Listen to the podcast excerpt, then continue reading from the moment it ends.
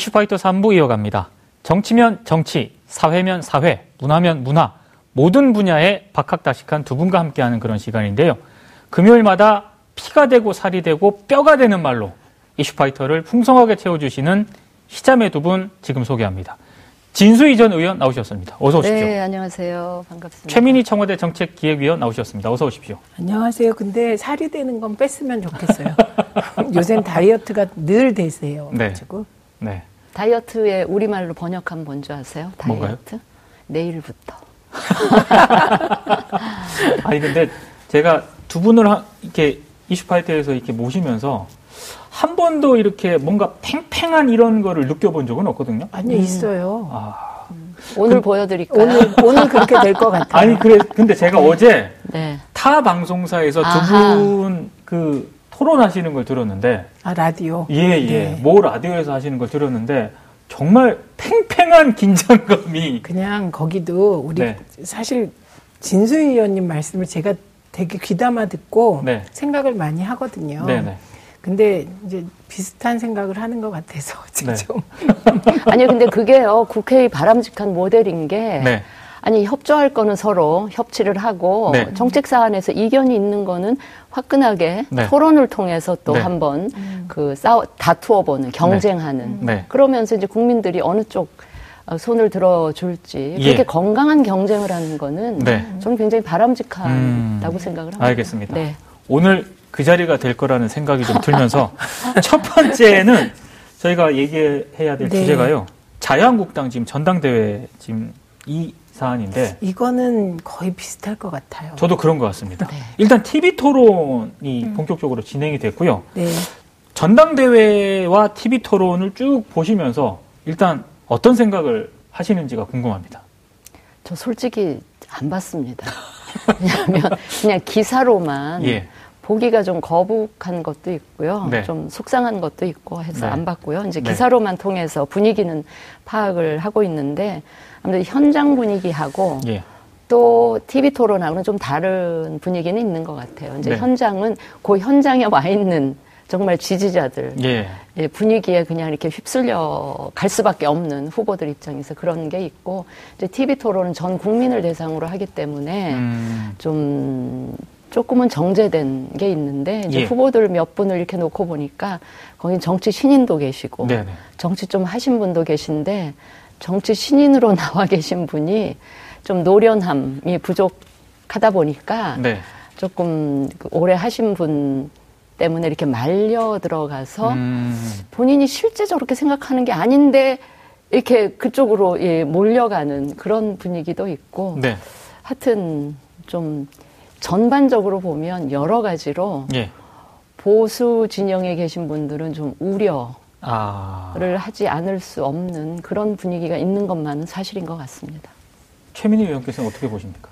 이제 보통은 당대표 선거가 되면 1등 하는 후보로 모든 게 이제 화살도 집중되고 그렇죠. 관심도 집중되는 거니까 황교안 후보에 대해서 얘기하면 이제 의원님은 정치 신인이라는 좀 좋은 표현을 쓰시는데 저는 야, 정치에도 짬밥이 진짜 중요하다 이런 아. 생각을 하게 되었습니다. 예. 그러니까 적어도 당 대표는 좀 짬밥이 있어야 되는 거구나. 네. 이렇게 생각을 했고, 그리고 황교안 총리는 한마디로 얘기하면 부자 몸조심 하다가 어, 미천을 까먹는 지금 그런 아. 상황이고, 네.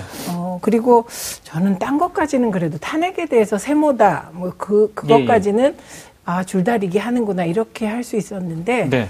태블릿 PC 조작설에 동의하는 걸 보니, 예. 아, 이제 자유한국당은 진짜 큰일이구나. 음. 음, 황교안 저- 전 총리가 황교안 후보가 법률가이며 법무부 장관이었고 네. 한나라의 국무총리였고 권한 대행까지 하신 분이 예. 태블릿 PC 조작설은 변희재 씨가 그 대명사거든요. 그렇죠. 그래서 이미 법원에서 실형을 2년 선고받았어요. 1심에서. 네. 그리고 법원이 태블릿 PC 조작설을 하나도 안 받아들였거든요. 예, 다 예. 허위다.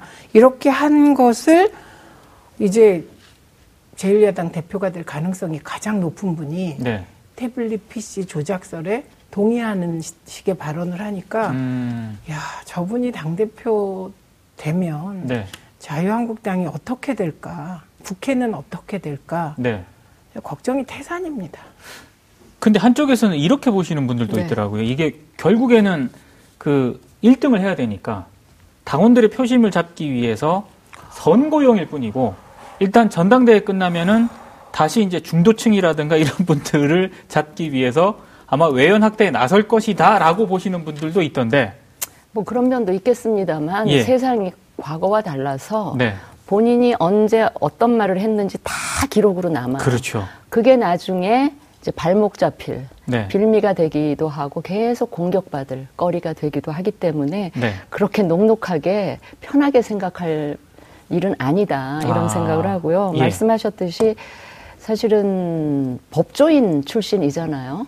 근데 지금 대표로 나와 있는 분 세 분 다 법대 출신, 그렇죠. 두 분은 검사 출신, 한 분은 변호사 출신 네네. 이런데 그 탄핵이 절차상 문제가 있다는 말도 사실 헌법에 대한 이해가 부족하지 않았냐 이런 지적을 받, 음, 받는데 그 이유는 뭐냐면 우리나라가 대통령 임기 중에 대통령은 형사 소출을 받지 그렇죠. 않도록 않도록. 그 특권이잖아요. 그래 그러기 때문에 마련해둔 다- 장치가 탄핵 소추잖아요. 네. 네. 그래서 재판과 별도로 국회에서 탄핵 소추를 통해서 이제 기소를 하고 헌재로 네. 어, 넘긴 것이고 그다음에 태블릿 PC 조작 이 부분은 말씀하셨듯이 이미 법원에서 판결이 내려진 부분. 그래서 이런 두 부분의 내용을 모를 리 없을 텐데 네. 어찌하여 이런 발언을 하셨는지 나중에 주워 담기 굉장히 힘든 음. 상황이 올 수도 있겠다. 네. 뭐 이런 염려는 됩니다. 제가 염려할 건지는 모르겠지만 최민희 전 의원께서 보시기에는 만약에 이제 전당대회가 끝나고 나서요. 이 이게 이제 이제 선거 끝났어 한마디로. 자 이제 중도층 표심 잡아야 돼. 이렇게 해결이 될 수 있다고 보세요. 아, 안 되죠. 안 되고 예. 까먹으면 안 되는 게 이명박 박근혜 두 분 전 대통령이 네.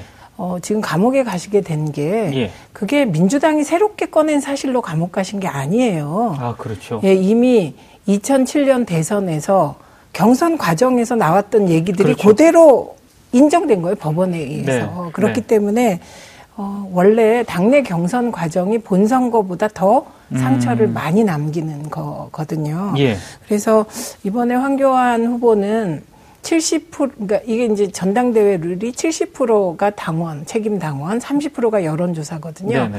그 30% 여론조사도 자유한국당 지지자를 대상으로 하는 거기 때문에 예. 당선은 되실 것 같습니다. 네. 그런데 이 과정에서 아, 보여준 왔다 갔다 하는 황세모라는 별명 네. 그리고 아, 저는 이제 잘 그게 사람들에게 주목받지 않았는데 503 수임 번호를 어떻게 모를 수 있냐 이런 네. 질문이 나왔을 때 가슴이 너무 아파서 수임 번호에 관심을 두지 않았다 이렇게 답을 하더군요. 네 네. 그러니까 아, 그런 것들이 다 두고 두고 발목을 잡을 거라고 생각을 합니다. 그리고 음. 그래서 벌써부터 뭐 이제 황교안 당대표가 되면 이럴 것이다, 저럴 것이다, 비대위가 될 것이다. 네네네. 막 이런 얘기가 나오는 게 네. 아, 그런 연유가 아닌가 싶습니다. 그러니까 저그 황교안 전 총리는 네. 대표가 되시는 순간 그 순간부터 사실은 본격적인 시험대, 본격적인 검증의 과정이 시작됐다. 이런 네. 각오로 어, 임하셔야 될 것 같습니다. 근데 지금 어차피 1위는 황교안 전 총리가 될 가능성이 많다고 전망하시는 분들이 많기 때문에 그래서 관심은 2위가 누가 되느냐는 거거든요. 이 김진태 후보가 만약에 2위가 된다고 하는 거는 자유한국당 향후 행보에 어떤 영향을 미친다고 좀 보시는지요? 2위가 될까요? 그러니까 저는 되게 역동적이다 이런 생각이 들었습니다. 예. 그러니까 전당대회 현장 분위기로 보면 김진태 후보가 2위를 할 것 같은데 네. 여론조사를 보면 김진태 후보가 3위예요. 굉장히 낮게 네, 나오더라고요. 굉장히 낮은 3위여서 네. 어, 글쎄요, 그, 음, 그 막말 나오고 예. 5.18 관련한 망언 나왔을 때 예. 자유한국당 지지율이 폭락했는데 네. 가장 많이 폭락한 게 대구 경북이었거든요. 예. 그러니까 그쪽은 아무래도 자유한국당이 잘 되기를 바라는 지지자들이 네. 5.18 망언이 자유한국당에 도움이 되지 않는다. 네. 그래서 회초리를 든 거로 볼 수가 있거든요. 예. 그렇게 보면 어, 김진태 후보가 2위 할까? 저도 이런 생각을 했습니다만 음. 음, 오세훈 후보가 2위 할 것 같습니다. 오세훈 후보가요? 네. 아. 근데요, 지금 저기 한국당 전당대회에서 투표권을 행사할 가능성이 있는 분들을 다 모아놓고 볼 때 세 부류로 저는 나누어지는 것 같아요. 하나는 지금 막 목소리, 목청 큰 최근에 입당한 그. 소위 태극기 집회 분들. 네. 그 다음에 현직 의원들 있잖아요. 현직 예. 의원들과 이 원외 위원장들, 그 다음에 그들과 함께하는 그 지역 조직들, 네네. 지역 당원들. 네. 그 다음에 이제 그보다 더 큰 풀이 누구냐면 한국당 지지 성향이 있는 당원은 꼭 아니더라도. 네. 그래서 여론조사에 응답할 가능성이 있는 이 세 부류로 나누어 보면 결국은 지금 목소리 크게 내는 그분들은 굉장히 숫자상으로는 네. 아주 작은 비중일 것 같고요. 그 중에 이제 상당수가 현역 의원들, 원외위원장 그들이 관리하는 조직 이분들은 거의 뭐 제가 듣기로 다음 총선 공천 겨냥해서 네. 대세 후보에 이게 편승하는 아. 그런 성향을 보인다고 하고 예. 저는 정말 중요한 게 그나마 이제 한국당을 걱정하는 한국당 그 지지 성향이 있는 네. 좀 합리적인 보수 성향이 보수, 있는 네. 분들 이분들이 지금 그 소리를 내고 있지는 않지만 지금 이제 걱정되는 상황이 오다 보니까 이제 좀 그 투표에 혹은 예. 여론조사에 응답하면서 김진태 후보가 아닌 쪽에 음. 손을 좀 많이 들어줄 그런 확률은 좀 높아 보여요. 그렇기 때문에 뭐 저 역시 김진태 후보가 2위를 하는 그런 바람직하지 못한 이변은 없지 않을까 아. 그렇게 생각을 합니다. 네. 근데 지금 자유한국당 전당대회와 관련해서 어, 또 관심을 가지는 분이 한 분 계신데 유승민 의원이거든요. 네. 어, 자유한국당 전당대회 결과에 따라서 이분의 향후 행보가 어떻게 될지 궁금해하시는 분들이 좀 많은데 좀 어떻게 보십니까? 제가 분명히 말씀드릴 것은 예. 유승민 전 대표 역시 그 단호하게 뭐라고 말씀하셨냐면 네, 자유한국당의 상황 내지는 전당대회 결과가 네. 자신이 이제 바른미래당에서 어떤 그 아, 어, 행보나 에, 입장을 취할지 그런 거랑 전혀 무관하다. 예, 어, 이런 이야기를 아주 단호하게 네. 그 했고요. 그게 그분의 이제 솔직한 심정이라는 점을 제가 대신 말씀을 드리고. 예, 근데 자유한국당 이제 유승민 대표는 움직이지 않을 거예요. 네. 그, 그 상황이 자기한테 영향을 주는 건 아니니까. 네, 단 이제 이, 그 후보들의 그동안 했었던 이야기를 보면 예, 황교안 후보는 뭐 줄곧 그 통합 그렇죠. 할 거다라는 네. 그러면서 뭐 표현상으로는 유승민 전 대표는 나랑 상당히 친한 사람이랑 친하다라는 이야기를 하면서 네. 당선된 직후에 이제 뭐 소통이나 대화를 할 것처럼 이야기를 하셨고 근데 의외로 오세훈 후보는 예, 안철수 유승민 같이 굳이 하지 않아도 예, 그분들 지지자들 내가 다 흡수할 수 있다 이렇게 선을 오히려 네. 긋는 제가 보기엔 굉장히 뜻밖의 발언이었는데 그리고 김진태 후보는 뭐 오래 전부터 아니라고 선을 걷기 때문에 네, 이제 그런 상황인데요. 그 하여튼 유승민 전 대표가 먼저 뭘 어떻게 액션을 취하는 일은 저는 없을 거라고 봅니다. 음, 그렇죠. 만약에 정치라는 늘 상대가 있는 거잖아요. 네, 어, 그렇게 보면 어, 민주당이 제일 껄끄러운 거는 오세훈 후보가 되고 개혁 보수의 기치를 세우고 네, 그 개혁 보수의 기치 아래 유승민, 안철수, 뭐 손학규 이렇게 해서 모이는 겁니다. 네. 그러니까 그 과, 좀 과격한 극우적 성향의 어, 느낌은 빼고요. 예. 그렇게 되면 이제 가장 껄끄럽지만 동시에 그렇게 돼서 경쟁하면 예, 국민들 보시기엔 좋지 않을까 이런 생각도 하거든요. 네, 네, 그러니까 황교안 후보가 될 경우는 통합은 말뿐이고 예, 실제로 통합할 조건이 형성되지 않을 거라고 보는 거예요. 음, 통합할 조건은 친박이 득세해서 유승민 전 대표 등에게 탄핵에 찬성한 거를 사과하고 들어와라. 그럼 어떻게 들어갑니까? 그렇죠. 예, 근데 황교안 후보가 되면 그런 분위기가 조성될 가능성이 있다. 이게 어, 조건이 안 될 수가 있겠다. 네. 이런 생각을 음. 하죠. 알겠습니다. 이 사안은 여기서 일단 정리를 하고요. 이제 다음 주제. 아, 굉장히 음. 어, 본격적인 지금 토론이 예상이 되고 있는데 청와대에는 환경부 블랙리스트라는 말을 사용하지 말라고 했는데 일단 언론들이 이렇게 다루니까 어, 이 논란에 대해서 한번 얘기를 해보고자 하는데요. 이걸 뭐 굳이 별도로 설명할 리는 없겠고 이 사안을 어떻게 보고 계신지 일단 바로 좀 입장을 좀 말씀해 주시면 토론하는데 네, 네. 제가 좀 도발적으로 네네 말씀을 드리자면 이 환경부 최근에 사- 그 논란이 된 이 사안은 결국 블랙리스트인 거예요. 음. 블랙리스트라는 게 네 뭐 박정권 하에서 뭐 문화예술인 상대로 뭐 이렇게 그 리스트 작성해서 불이익 주고 뭐 한 거 그건 많이 블랙리스트가 아니고 네. 정의하기에 따라서는 이 부분도 블랙리스트다. 왜냐하면 그 고용상의 불이익 네. 임기가 끝나기도 전에 이제 밀어내는 식으로 사표를 네. 종용하면서 사표를 받고 자리를 비워서 낙하산으로 인사 어, 그 코드 인사식으로 내리꽂는 예. 이게 뭐 넓게 보면 다 블랙리스트의 일환이다. 네. 저는 그렇게 규정을 합니다.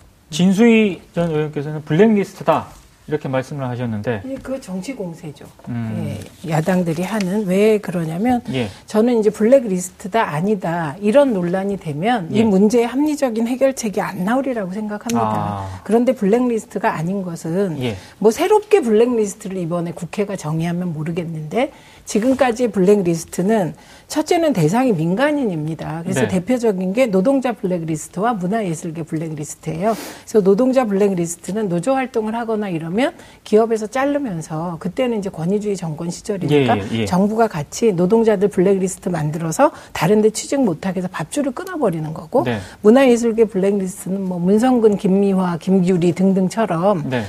어, 광우병 문제에 대해서 입장을 내거나 뭐, 어, 뭐 이런 식으로 했다고 해서 에, 출연을 못하게 해버린 거잖아요. 예. 그래서 대상이 이게 민간인이다.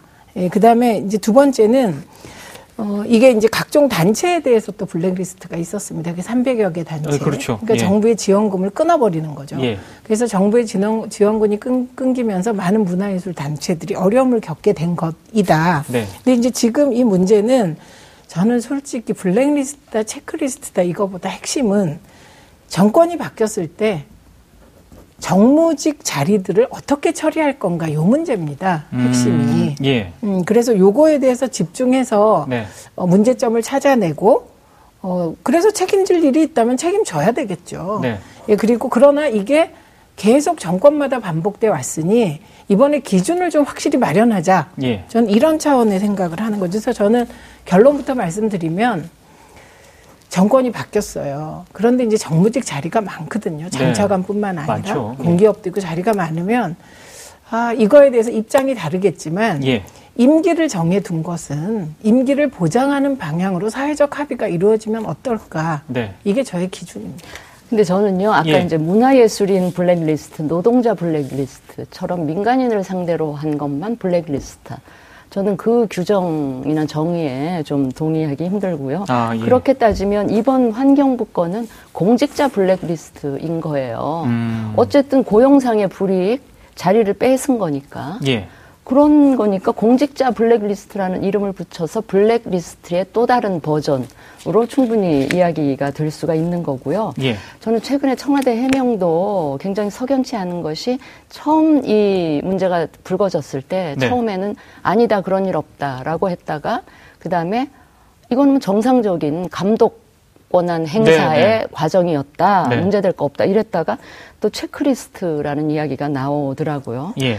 이게 만약에 그냥 그 해당 기관의 임원들, 기관장, 임기가 도대체 얼마 남았는지만 체크했다면 체크리스트, 거기서 끝났다면 예. 체크리스트라고 얘기할 수도 있겠어요. 그러나 거기에서 한 발 더 나가서 찍어서 예.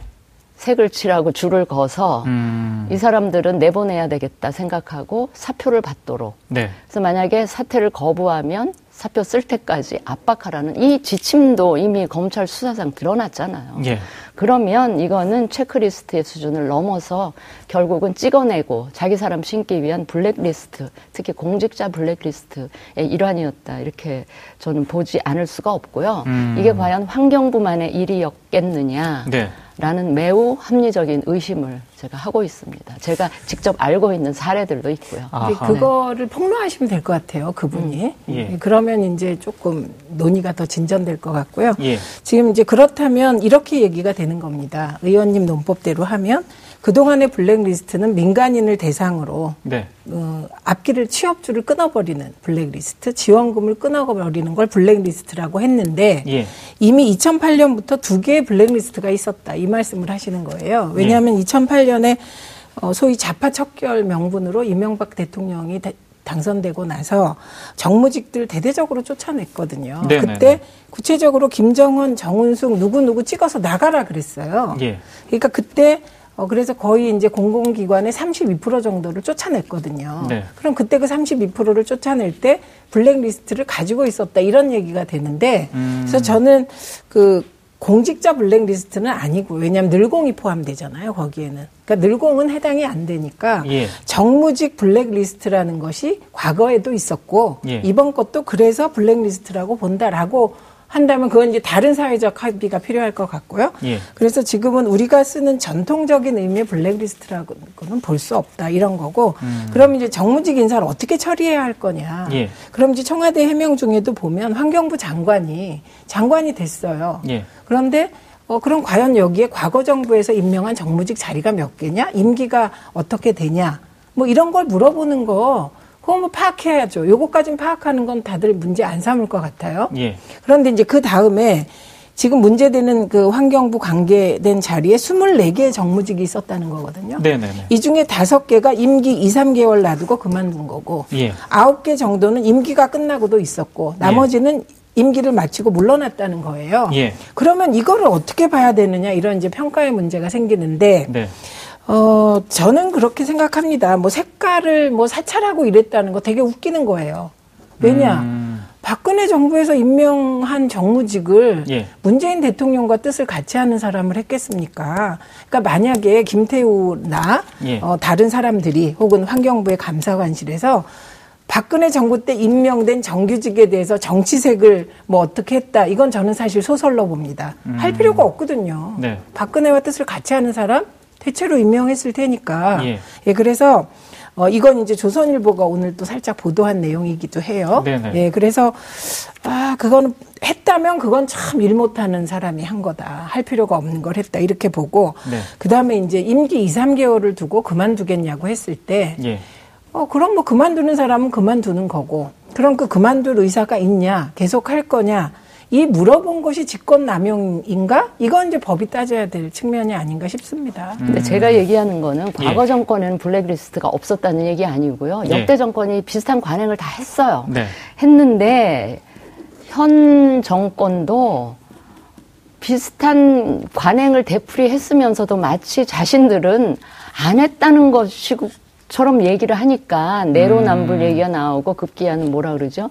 내책남불 이런 얘기도 나오는 예, 게 예, 예. 너무 이중적인 잣대 아니냐. 예. 그다음에 과거 정권에서 있었던 모든 관행을 다 적폐로 몰면서 예.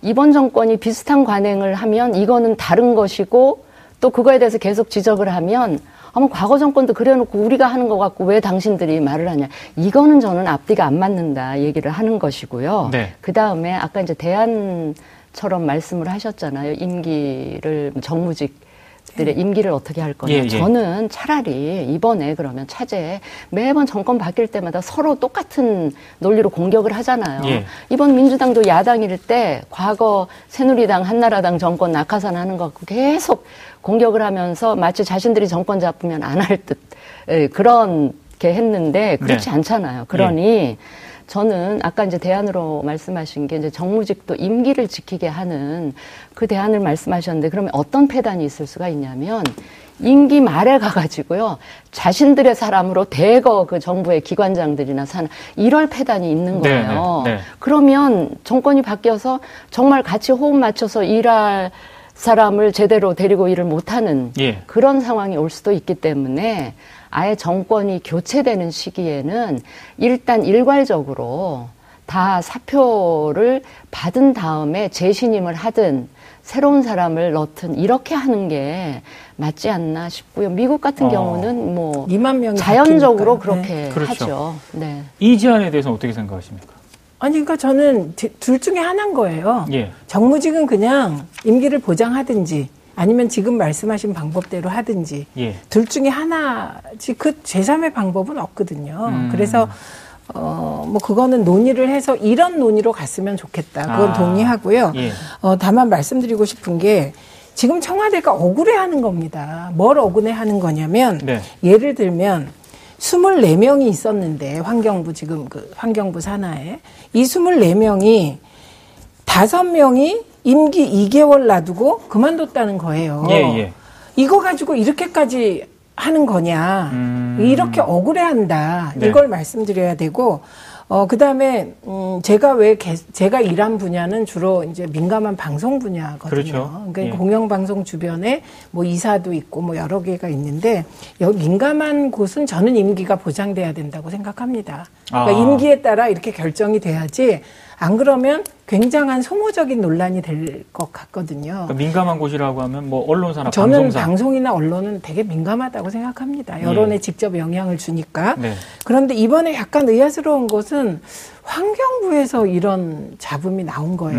음. 왜냐하면 환경부는 그렇게 이제 정파적인 데가 아니라 예.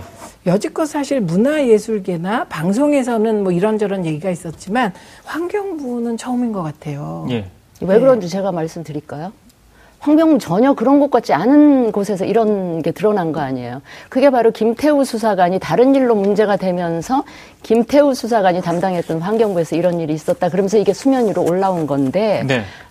말씀하신 대로 전혀 아닐 것 같은 환경부가 이 이럴진데 네. 어, 다른 부처들 없습니다. 지금 드러나지 않아서 그렇지 한번 대대적으로 제가 말씀드리자면 낙하산이 많이 내려 꽂힌 지역은 낙하산 꽂으려면 자리 비워야 되잖아. 음. 그런 곳에서는 분명히 이런 환경부에서 있었던 이런 과정이 분명히 있었을 거라고 저는 매우 네. 매우 합리적으로 네. 의, 의심을 하는 그 거죠. 하고 근데 저는. 예.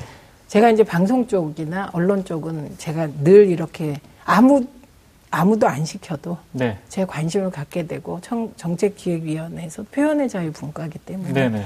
없습니다. 이쪽은 전부 다 임기를 보장했습니다. 예. 예. 음. 어, 그래서 이제 추측으로 예. 어, 예민한 예민한 데는 그럴 것이다. 그건 거꾸로 갔고요. 네. 그런 이제 이런 그 뭐랄까 관심이 집중되는 데는 네. 저는 뭐 임기 보장해야 됐을 됐고 예. 그다음에 환경부에 대해서도 진짜 억울할 것 같다는 거죠. 다른 곳에 예를 들면 이제 임기가 남았는데 10개월 남았는데 그만둔 분이 있다. 예. 그런데 이 부분이 이제 강요에 의해서 그만뒀다. 네. 그럼 이런 건 저는 뭐 드러나야 된다고 생각합니다. 예. 그리고 그 과정이 과연 직권 남용이라고 할 정도의 압력이 있었느냐 따져야 한다고 생각하는데 네. 어쨌든 김태우가 폭로한 것은 환경부기 때문에 예. 환경부 24명 중에 5명 2개월, 3개월 앞두고 나간 것이 지금 직권 남용이냐 아니냐를 따지고 있는 거거든요. 음. 그러니까 이 부분에 있어서 청와대는 억울해할 만하고 그다음에 인사수석실에서 환경부 장관이나 그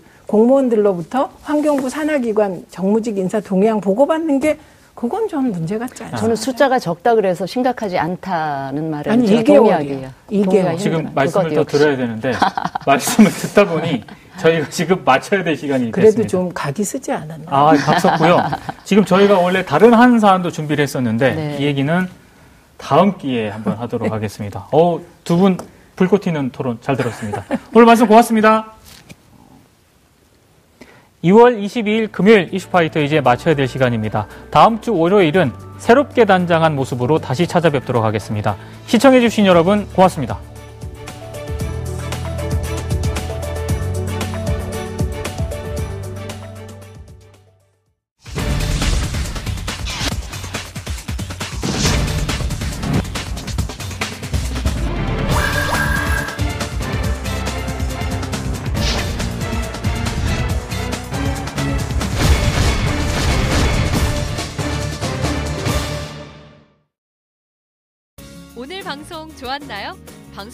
한 응원 이렇게 표현해 주세요.